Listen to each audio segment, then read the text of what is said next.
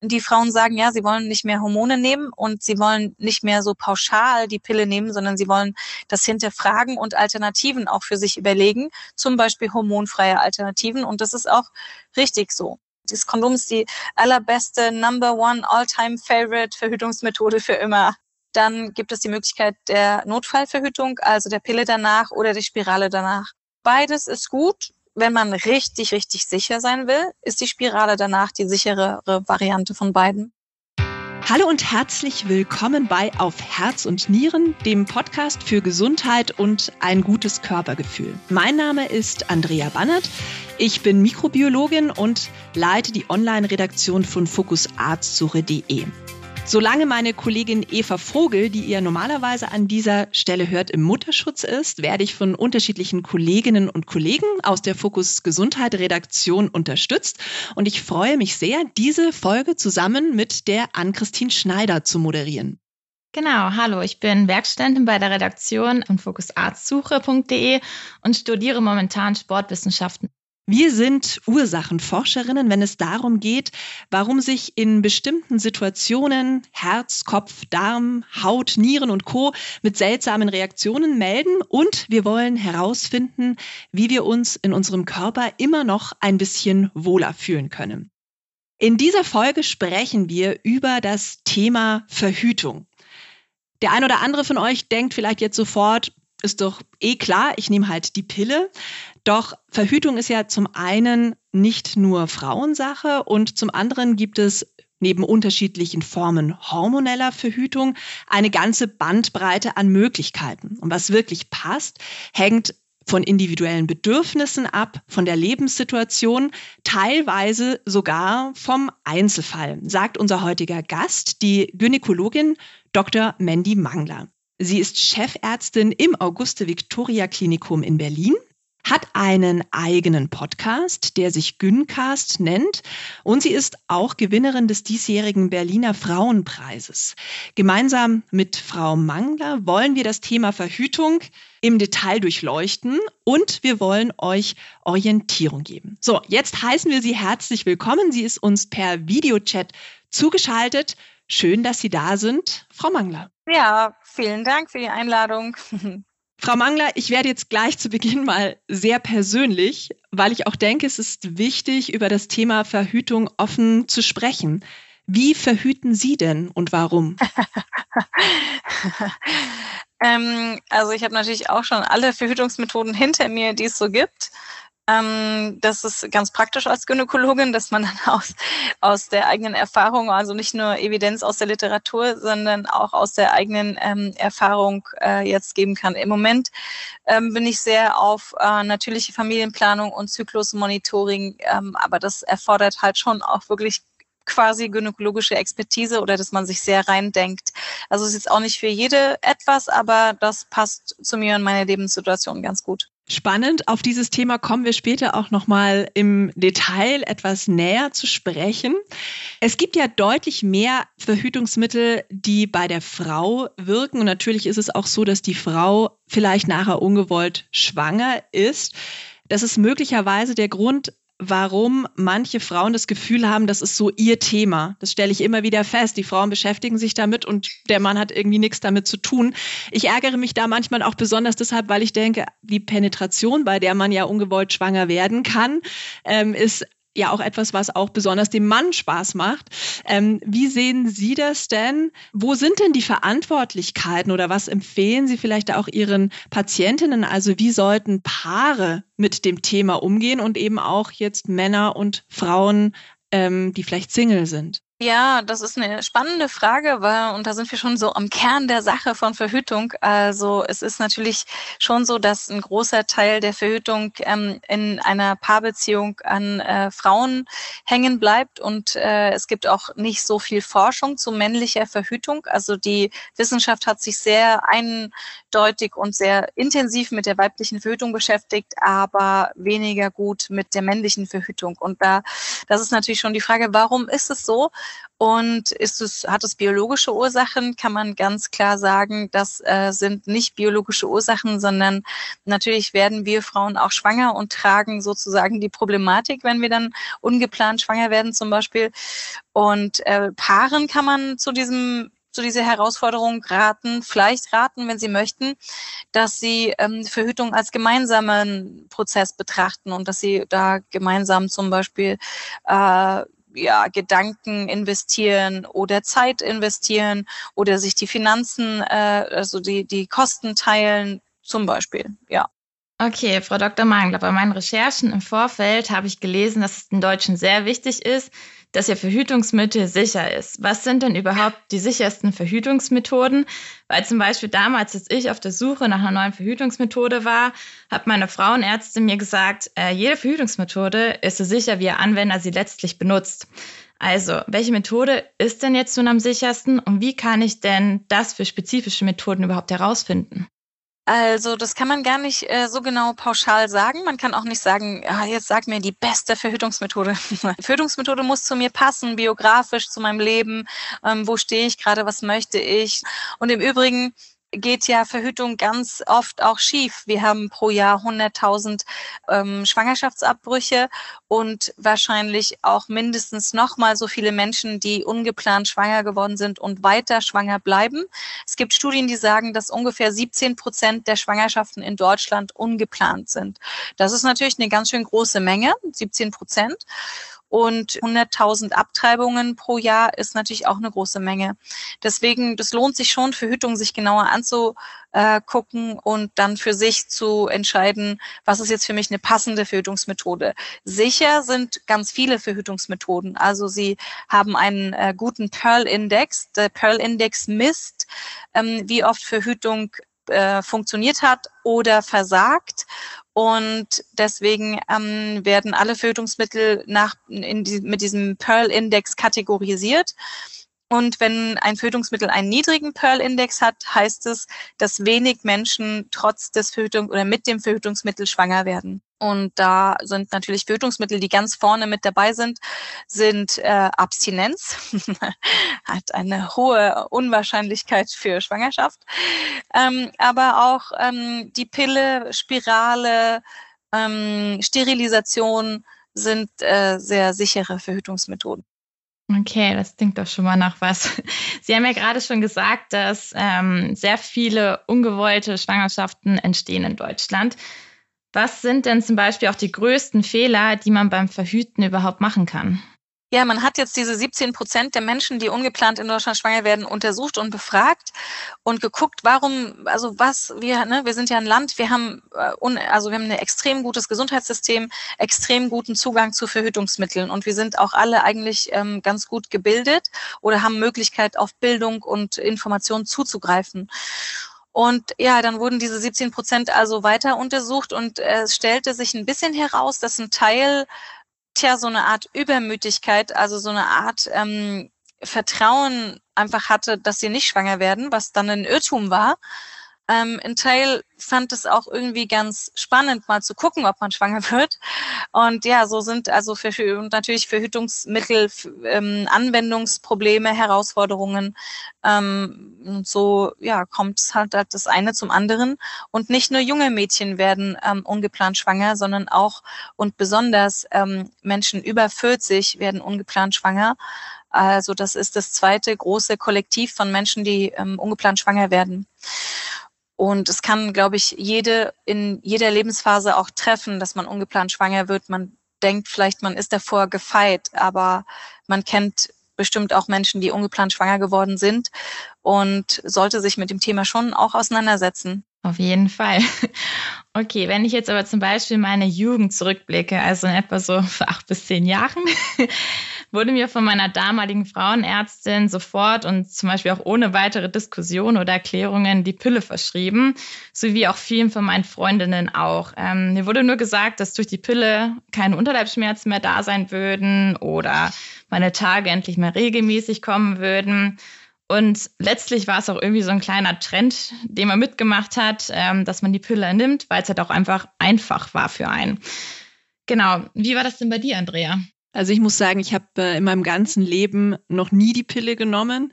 Ich habe auch so ein bisschen immer noch Probleme mit dem Gedanken, Hormone einzunehmen. Am besten kann ich mich tatsächlich mit dem Kondom anfreunden, bin da aber bei Männern immer wieder auch auf Widerstand gestoßen und äh, auf Diskussionen. Ja, also erstmal finde ich es toll. Kondomverhütung ist natürlich aus mehreren Perspektiven auch gynäkologisch extrem zu empfehlen und eine sehr gute Verhütungsmethode.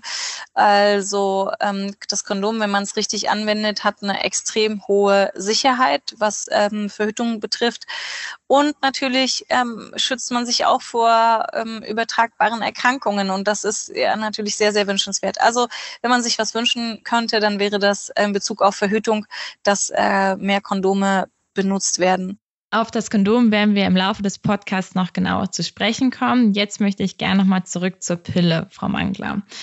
Laut einer RKI-Studie aus diesem Jahr, also 2022, ist die Pille immer noch das Verhütungsmittel Nummer eins. 61 Prozent der Frauen und 57 Prozent der Männer im Alter von 18 bis 31 Jahren geben die Pille als ihr Verhütungsmittel an. Ist das denn Ihrer Meinung nach immer noch die passende Wahl? Ja, die Pille ist ein sehr, sehr sicheres Verhütungsmittel, was eben aber auch ein bisschen in Verruf gekommen ist. Oder sagen wir mal, es gibt eine gewisse Pillenmüdigkeit, lässt, lässt sich statistisch ablesen, dass die Pille nicht mehr so häufig eingenommen wird und der Trend in der Einnahme nach unten geht. Und das liegt auch daran, dass ähm, die Frauen sagen, ja, sie wollen nicht mehr Hormone nehmen und sie wollen nicht mehr so pauschal die Pille nehmen, sondern sie wollen das hinterfragen und Alternativen auch für sich überlegen, zum Beispiel hormonfreie Alternativen. Und das ist auch richtig so. Und ähm, ja, jetzt kann man sich angucken, für welche Personen passt die Pille. Es ist natürlich trotzdem ein sehr gutes Verhütungsmittel und es gibt ähm, Situationen im Leben, wo die Pille sicherlich das beste Verhütungsmittel sein kann für manche Menschen. Aber es gibt eben auch zahlreiche Menschen, die, für die es nicht in Frage kommt. Und das ist völlig in Ordnung. Jetzt würde uns natürlich schon einige Beispiele dazu interessieren. Also Sie haben gerade gesagt, es gibt eine Pillenmüdigkeit. Das stelle ich auch in meinem Freundeskreis zum Beispiel fest, dass Leute überlegen, umzusteigen, sich ein anderes Verhütungsmittel zu suchen. Und der Grund sind Nebenwirkungen. Also da würde mich als erstes mal interessieren, was sind denn die nachgewiesenen Nebenwirkungen der Pille, wie häufig kommen die wirklich vor? Wie gefährlich sind die denn tatsächlich? Ja, also die Nebenwirkungen, die die Pille hat, die sind auf jeden Fall da und auch nicht zu unterschätzen. Die Pille ist ein Medikament. Wir denken manchmal, das ist ein Lifestyle-Präparat, aber es ist ein Medikament und ein Medikament hat eine Wirkung und eine Nebenwirkung. Also es soll ja auch eine Wirkung haben, aber es hat eben auch eine Nebenwirkung. Und äh, die Wirkung Verhütung, dass wir nicht schwanger werden, da müssen wir einiges dafür in Kauf nehmen. Und die Nebenwirkungen, die mich immer äh, am meisten aus der Ruhe bringen, ehrlich gesagt, wenn ich die Pille betrachte, das sind drei Nebenwirkungen. Ähm, einmal das erhöhte Thromboserisiko, dann das Risiko, depressive Verstimmungen bis hin zu Depressionen zu bekommen. Und das dritte sind Libido-Minderungen. Das heißt, 25 Prozent der Einnehmenden geben an, dass sie eine Libido-Minderung bekommen. Das heißt, ich nehme ein Verhütungsmittel ein, um Sex haben zu können, habe dann aber in einer relativ hohen Wahrscheinlichkeit, 25 Prozent ist irre hoch, Libido-Verlust. Also da frage ich mich, was möchte mir der Autor damit sagen? Also was soll das ja? Also ähm, ich nehme ein Fötungsmittel, um Sex zu haben, habe dann aber keine Lust mehr auf Sex, dann brauche ich ja das Fötungsmittel auch nicht, ne? So. Es sei denn, ich soll äh, sozusagen für Sex zur Verfügung stehen und ähm, ungefragt sozusagen einfach ähm, potenziell sexuell verfügbar sein. Also es ist hochgradig politisch auch die Pille und Verhütung und es wird viel zu oft auch ähm, äh, aus einer ganz merkwürdigen Perspektive betrachtet. Und ja, diese drei Nebenwirkungen finde ich persönlich am, am schwersten in Bezug auf die Pille. Eine Frage zu den Thrombosen und Embolien, mit denen habe ich mich auch in besonderem Maße beschäftigt. Ich habe einfach eine sitzende Tätigkeit. Ich habe Thrombosen in der Familie, eine Vorbelastung. Ich bin sehr groß, ich habe sehr lange Beine, auch das erhöht das Thromboserisiko. Es gibt Präparate, die wohl ein etwas geringeres Risiko haben oder eine etwas geringere Risikowahrscheinlichkeit eben für diese spezifischen Nebenwirkungen. Wie kann ich denn herausfinden, ob es bei einem bestimmten Präparat hier vielleicht geringere Risikowirkungen gibt für eben Thrombosen und Embolien oder stimmt das überhaupt? Und gibt es aber vielleicht auch umgekehrt dann Faktoren, die dann zum Beispiel gegen die Wahl eines solchen Präparates sprechen, weil es an anderer Stelle vielleicht dann Nachteile gibt? Also ja, unterschiedliche äh, Pillen haben unterschiedliches hohes Risiko für, ähm, für Thromboseentwicklung und das ist relativ schwierig rauszufinden äh, für jetzt äh, jemanden, der nicht medizinisch bewandert ist. Also äh, als Informationsquelle könnte die Gynäkologin dienen, dass sie mit einem die Thromboserisiken durchspricht. Grob gesagt ist es so, dass man per se ein Thromboserisiko hat im Leben, jeder Mensch. Und das ist unterschiedlich ausgeprägt. Und wenn man jetzt hormonelle Verhütungsmittel nimmt, dann wird es größer. Das ist ein Fakt. Dieses Risiko wird größer. Das Risiko ist insgesamt sehr, sehr klein. Deswegen ist es jetzt auch nicht so, dass ähm, ganz viele Menschen auf einmal Thrombosen bekommen, aber trotzdem ist eben dieses Risiko da. Und jetzt ist es so, dass zum Beispiel ältere äh, gestagenhaltige Verhütungsmittel weniger zu Thrombose führen als die neueren gestagenhaltigen Pillen. Also das ist sehr relativ schwer zu durchdringen. Ich glaube, da äh, hilft eine ähm, wenn man nicht Medizin studieren möchte, eine Beratung und dann noch Fachärztin für Gynäkologie sein möchte, ähm, hilft eine Beratung durch die Gynäkologin und dann ähm, kann man das individuelle äh, Thromboserisiko besser einschätzen. Aber es ist höher, wenn man zum Beispiel adipös ist und wenig Sport macht und viel raucht. Ne, dann kann man ganz klar sagen, das sind Risikofaktoren, die kann ich selber beeinflussen, weniger rauchen, Gewichtsregulation und Bewegung. Jetzt haben Sie auch gesagt, es gibt durchaus Frauen, für die ist die Pille das richtige Verhütungsmittel. Ich kenne so ein bisschen in meiner Umgebung, dass die Leute auch sagen, oh, ich bekomme eine schönere Haut. Kann ja auch vielleicht äh, ein Argument sein. Es geht natürlich auch um Regelschmerzen, die vielleicht geringer werden. Es gibt vielleicht auch Erkrankungen, wo die Einnahme der Pille Vorteile bringen kann. Also was sind denn zum Beispiel Personengruppen, wo Sie sagen würden, da ist die Pille vielleicht die erste und beste Wahl? Also die Pille könnte für jemanden passen, die zum Beispiel in der Situation ist, wo eine Spirale oder Kondomverhütung nicht in Frage kommt, aus verschiedenen Gründen. Wobei man sagen muss, wir Deutschen, wir haben so ein komisch gespaltenes Verhältnis zur Spirale. Die Spirale ist ein super Verhütungsmittel, auch für junge Mädchen. Unser gespaltenes Verhältnis liegt an den Studien, die vor Jahrzehnten zur Spirale durchgeführt wurden, als die Spirale gerade neu auf dem Markt war. Da gab es etwas höhere Entzündungen im Bauchraum und das hat sich aber gegeben. Die Spirale wurde weiterentwickelt. Die Spirale ist ein super Verhütungsmittel, auch für junge Mädchen. Die müssen dann nicht an äh, die Pille denken und die Pille einnehmen, sondern die können sich auf diese Spirale verlassen, wenn sie nicht mit Kondom verhüten wollen. Oder sie können zusätzlich mit Kondom verhüten natürlich auch. Oder für Menschen, die gerade ein Baby geboren haben, die könnten ähm, eine gestagenhaltige Pille nehmen um dann äh, eine sichere Verhütungsmethode zu haben. Oder Sportlerinnen, Leistungssportlerinnen, die ihre Menstruation verschieben möchten auch und gar nicht mehr bluten wollen. Das ist nämlich das Schöne an der Pille. Man kann die Pille einfach nonstop einnehmen und dann ähm, führt es dazu, dass man keine Blutung mehr hat. Und manche Leistungssportlerinnen vor großen Wettkämpfen machen das, um ganz sicher zu gehen, dass sie nicht menstruieren, zum Beispiel bei der Olympiade. Das wäre ja dann nicht so schön. Frau Mangler, wir hätten dann auch eine andere Frage zur Pille. Und zwar wurde die Forschung zur Pille für den Mann ja eingestellt, da die Probanden sich ja zunehmend über die Nebenwirkungen beklagten. Aber diese benannten Nebenwirkungen waren ja letztendlich die, die Frauen auch haben, wenn sie die Pille nehmen. Warum sind denn die Nebenwirkungen einerseits akzeptabel und in einem anderen Fall nicht?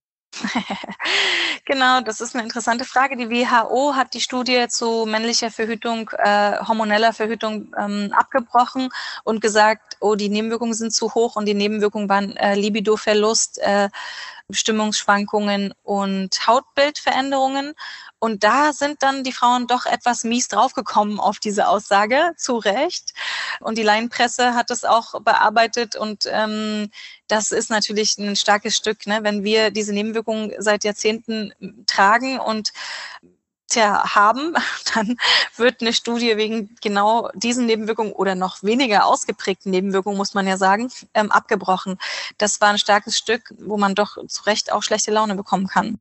Sie haben die Hormonspirale jetzt schon angesprochen. Es gibt auch noch andere hormonelle Verhütungsmittel wie den Vaginalring, der auch lokal wirkt, wie die Hormonspirale, den man sich selbst einsetzen kann für drei Wochen. Was mich jetzt als erstes mal interessieren würde, was sind denn die Vorteile, besonders auch in Bezug auf die Nebenwirkungen von diesen lokal wirkenden hormonellen Verhütungsmitteln?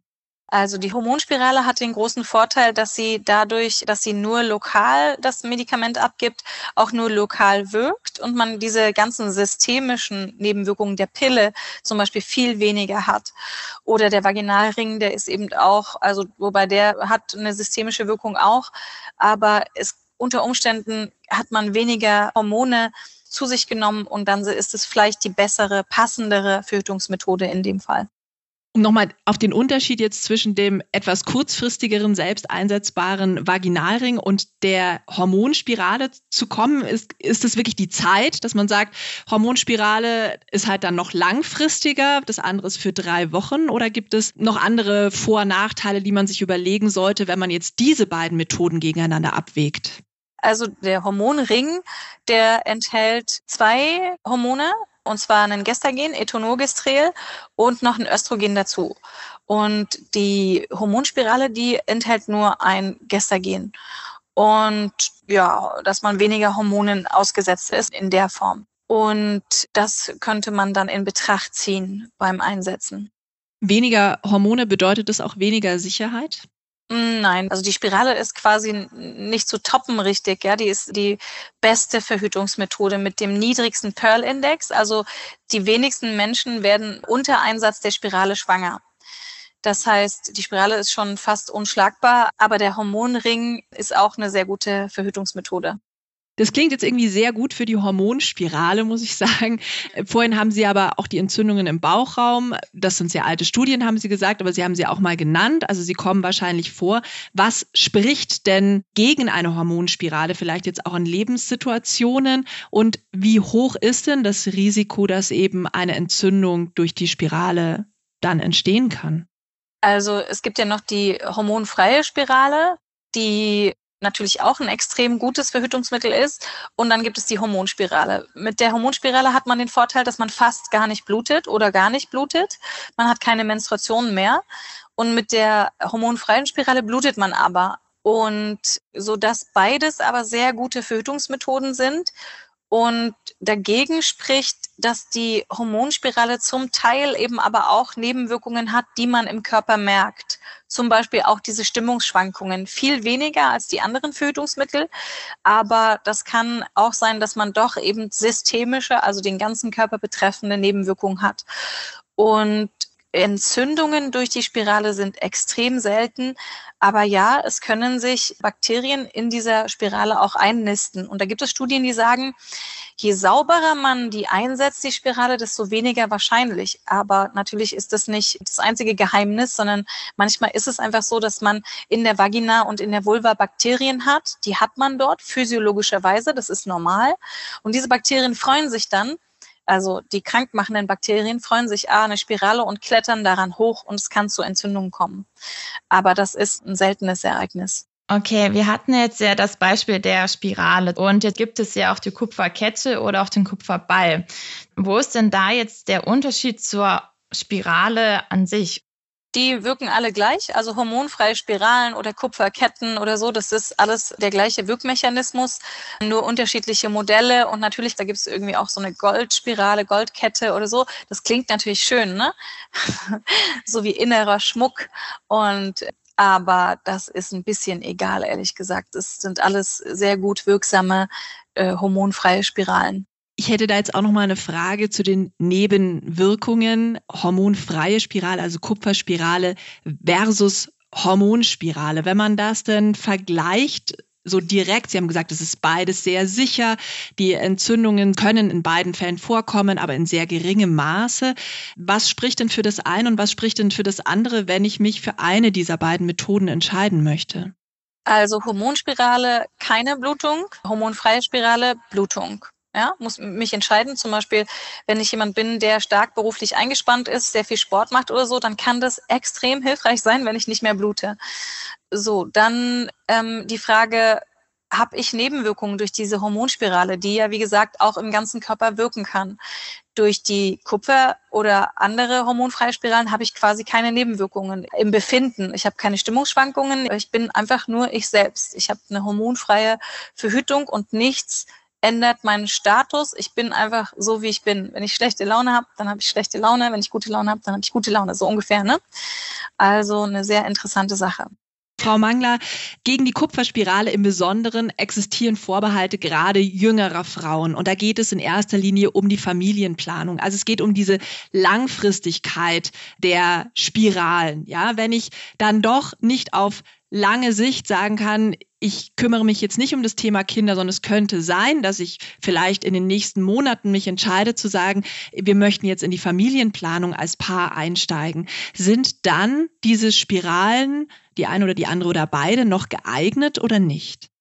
Die Spiralen sind vor allem für Menschen geeignet, die jetzt etwas längerfristig verhüten wollen, weil die ja zum Beispiel fünf Jahre halten und dann hat man einfach fünf Jahre den Kopf frei und muss sich nicht um seine Verhütung kümmern.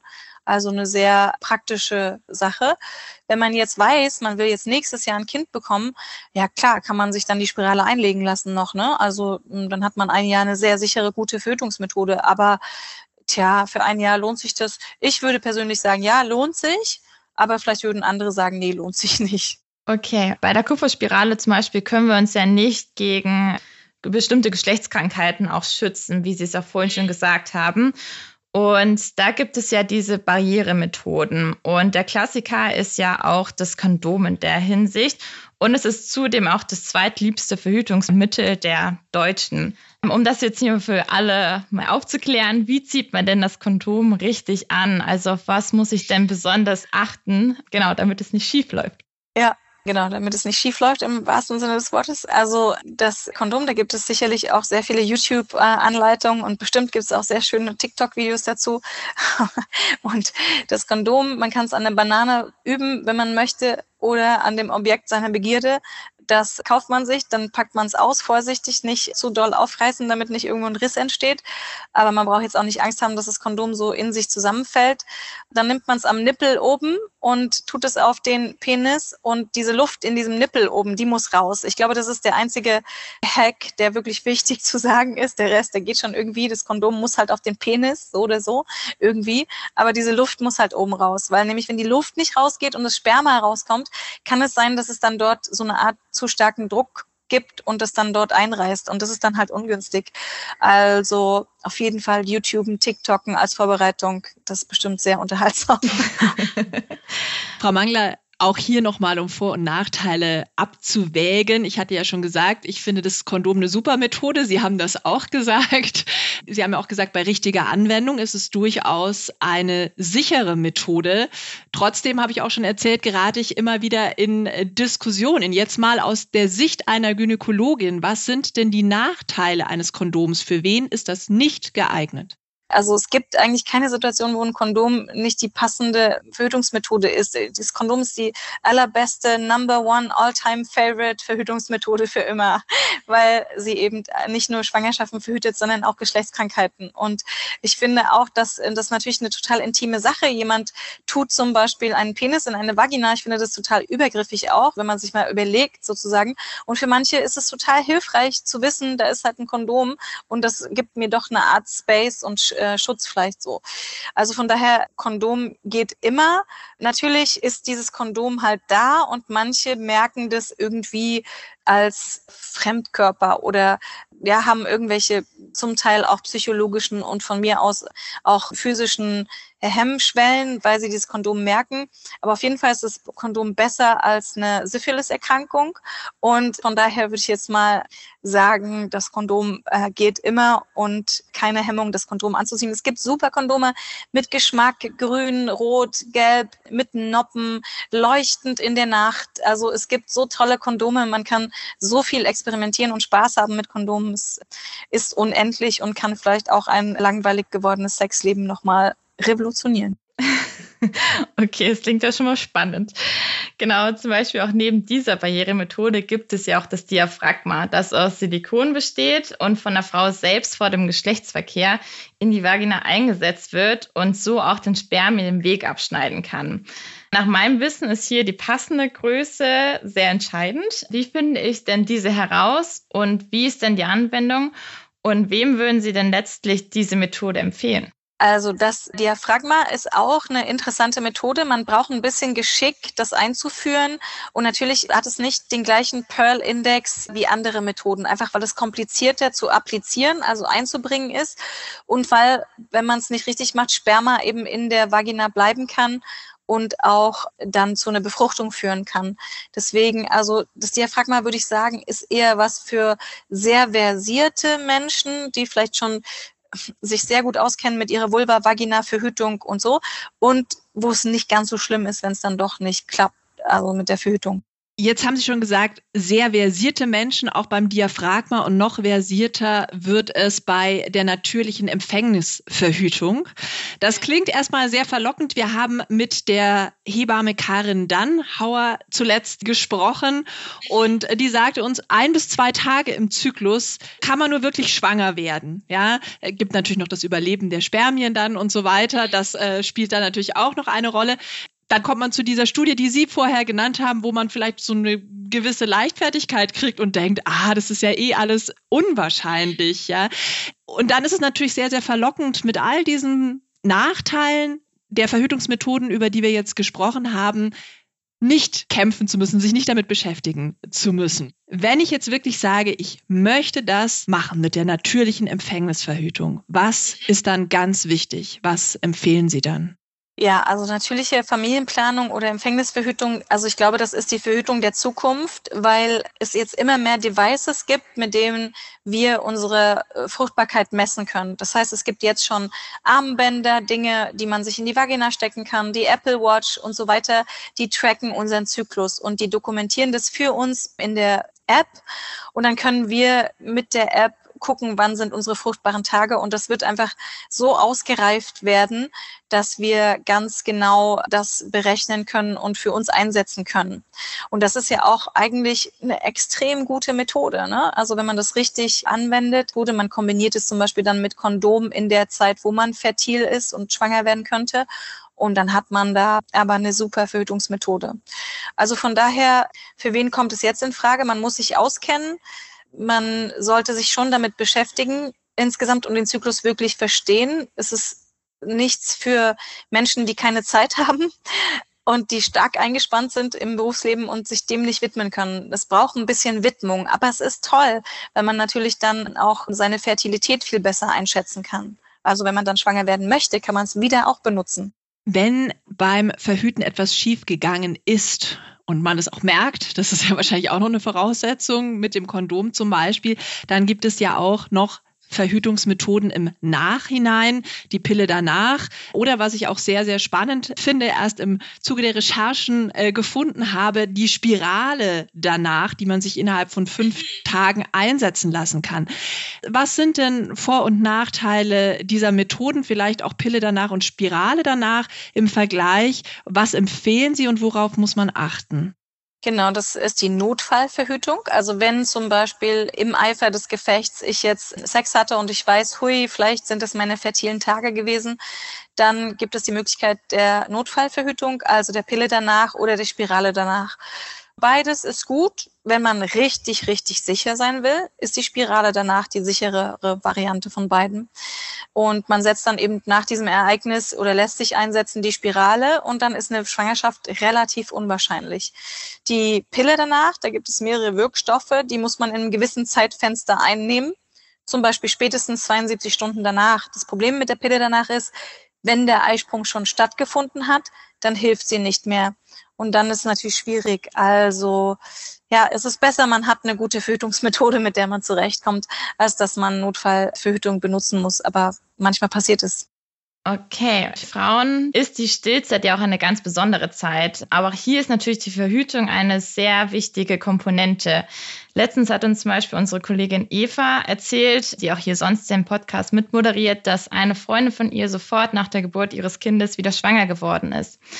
Frau Mangler, haben Frauen einen natürlichen Empfängnisschutz durch das Stillen? Und wenn ja, wie funktioniert das? Also ja, Stillen ist so ein bisschen schon die eingebaute Verhütung der Natur, aber leider ist sie nicht so zuverlässig, beziehungsweise man muss voll stillen, also spätestens alle vier, ja, sechs bis sechs Stunden, aber sagen wir alle vier Stunden stillen und man muss da wirklich, also bei voll stillen und darf nachts auch nicht zu lange Intervalle und so, sonst setzt der natürliche Zyklus ein und dann kann man schwanger werden. Also das ist sehr fehlerbehaftet, aber es ist schon auch möglich, ähm, so zu verhüten, ja.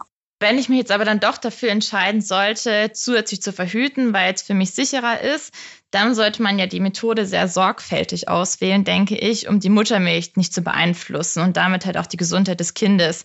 Welche Verhütungsmethode würden Sie denn hier empfehlen und können Frauen dann auch letztlich hormonell verhüten, wenn sie stillen? Genau. Also, wenn man ein Baby geboren hat, dann kann man zum Beispiel mit einer Gestagenpille verhüten. Die nimmt man einfach nonstop und die geht eben nicht in die Muttermilch über oder zu so einem geringen Anteil, dass sie dem Baby überhaupt gar keine äh, Veränderung macht. Und das ist eine sehr gute Verhütungsmethode für nach der Geburt. Frau Mangler, abschließend wollen wir noch auf eine Methode kommen, die viele vielleicht als rabiat oder als allerletzte Methode irgendwie sehen, aber vielleicht ist es für manche auch besonders gut geeignet. Das ist die Sterilisation. Das ist sowohl beim Mann als auch bei der Frau möglich. Wie ist das denn mit diesen operativen Eingriffen, wenn man sich da auch entscheidet, welcher Partner das vielleicht macht, sind die unterschiedlich, ich sage jetzt mal, schwerwiegend oder unterschiedlich reversibel bzw. irreversibel jetzt bei Mann und bei Frau und für wen kann das dann doch durchaus eine geeignete Methode sein? Ähm, ja, eine Sterilisation dazu muss man wissen, beim Mann ist es ein ganz einfacher Eingriff, Lokalanästhesie und ganz unkompliziert. Und bei der Frau ist es ein Eingriff in den Bauch hinein mit Vollnarkose, also deutlich schwerer. Und trotzdem haben ungefähr siebenmal mehr Frauen in Deutschland eine Sterilisation im Vergleich zu Männern schade, weil natürlich ist eigentlich die logischere Konsequenz eine männliche Sterilisierung. Und ja, das sind sehr gute Verhütungsmethoden für Menschen, die eben ihre Familienplanung abgeschlossen haben. Wenn sie ihre Familienplanung abgeschlossen haben und sich später umentscheiden, kann man in beiden Fällen auf jeden Fall mit der Hilfe einer Reproduktionsmedizinerin nochmal was überlegen und schwanger werden, wenn es unbedingt sein muss. Oder Refertilisierungen, also nochmal nachoperieren und das wieder zusammenbauen das will man jetzt nicht unbedingt, aber wenn es gar nicht anders geht, dann ist es so. Und ja, also Sterilisation auf jeden Fall eine sehr zu empfehlende Methode. Frau Mangler, wir wollen uns an dieser Stelle ganz, ganz herzlich bei Ihnen bedanken für die vielen spannenden Informationen. Ich habe tatsächlich einiges gelernt und sehe jetzt wieder ein bisschen klarer, fand besonders spannend auch die Kupferspirale danach, die ich bisher nicht kannte, von der Sie jetzt auch gute Vorteile aufgezählt haben. Wollen Sie abschließend unseren Hörerinnen und Hörern noch einen besonderen Ratschlag oder wichtigen Hinweis in Bezug auf Verhütung mit auf den Weg geben? Ja, gerne. Ich würde mit auf den Weg geben, dass man Verhütungsmethoden im Lauf des Lebens wechseln kann und sollte und dass die Verhütungsmethode, die man mit 20 hatte, das muss überhaupt nicht oder kann gar nicht die Verhütungsmethode sein, die wir dann im 30. Lebensjahr zum Beispiel als passend empfinden. Und ja, Verhütung soll nicht nur Frauensache sein, ist auch ein Thema, sondern vielleicht in Beziehungen so sein, dass man sich ähm, dem Thema gemeinsam widmet und ist auf jeden Fall eine spannende Geschichte und sehr gut, dass ihr euch heute dem Thema gewidmet habt. Wir verlinken euch den Podcast Güncast von Frau Dr. Mangler in den Show Notes. Hier findet ihr viele tolle, spannende Folgen zum Thema Frauengesundheit, zum Beispiel in der Schwangerschaft, bei der Menstruation, der Verhütung und vom ersten Mal bis zum Sex im Alter. Zudem haben wir auch noch eine Themenwelt Verhütung auf fokusarzsuche.de. Hier geht es auch um verschiedene Verhütungsmittel und die jeweiligen Vor- und Nachteile. Und die verlinken wir euch auch an dieser Stelle in den Show Notes. Frau Mangler, vielen Dank dann für das Gespräch. Danke euch. Ciao.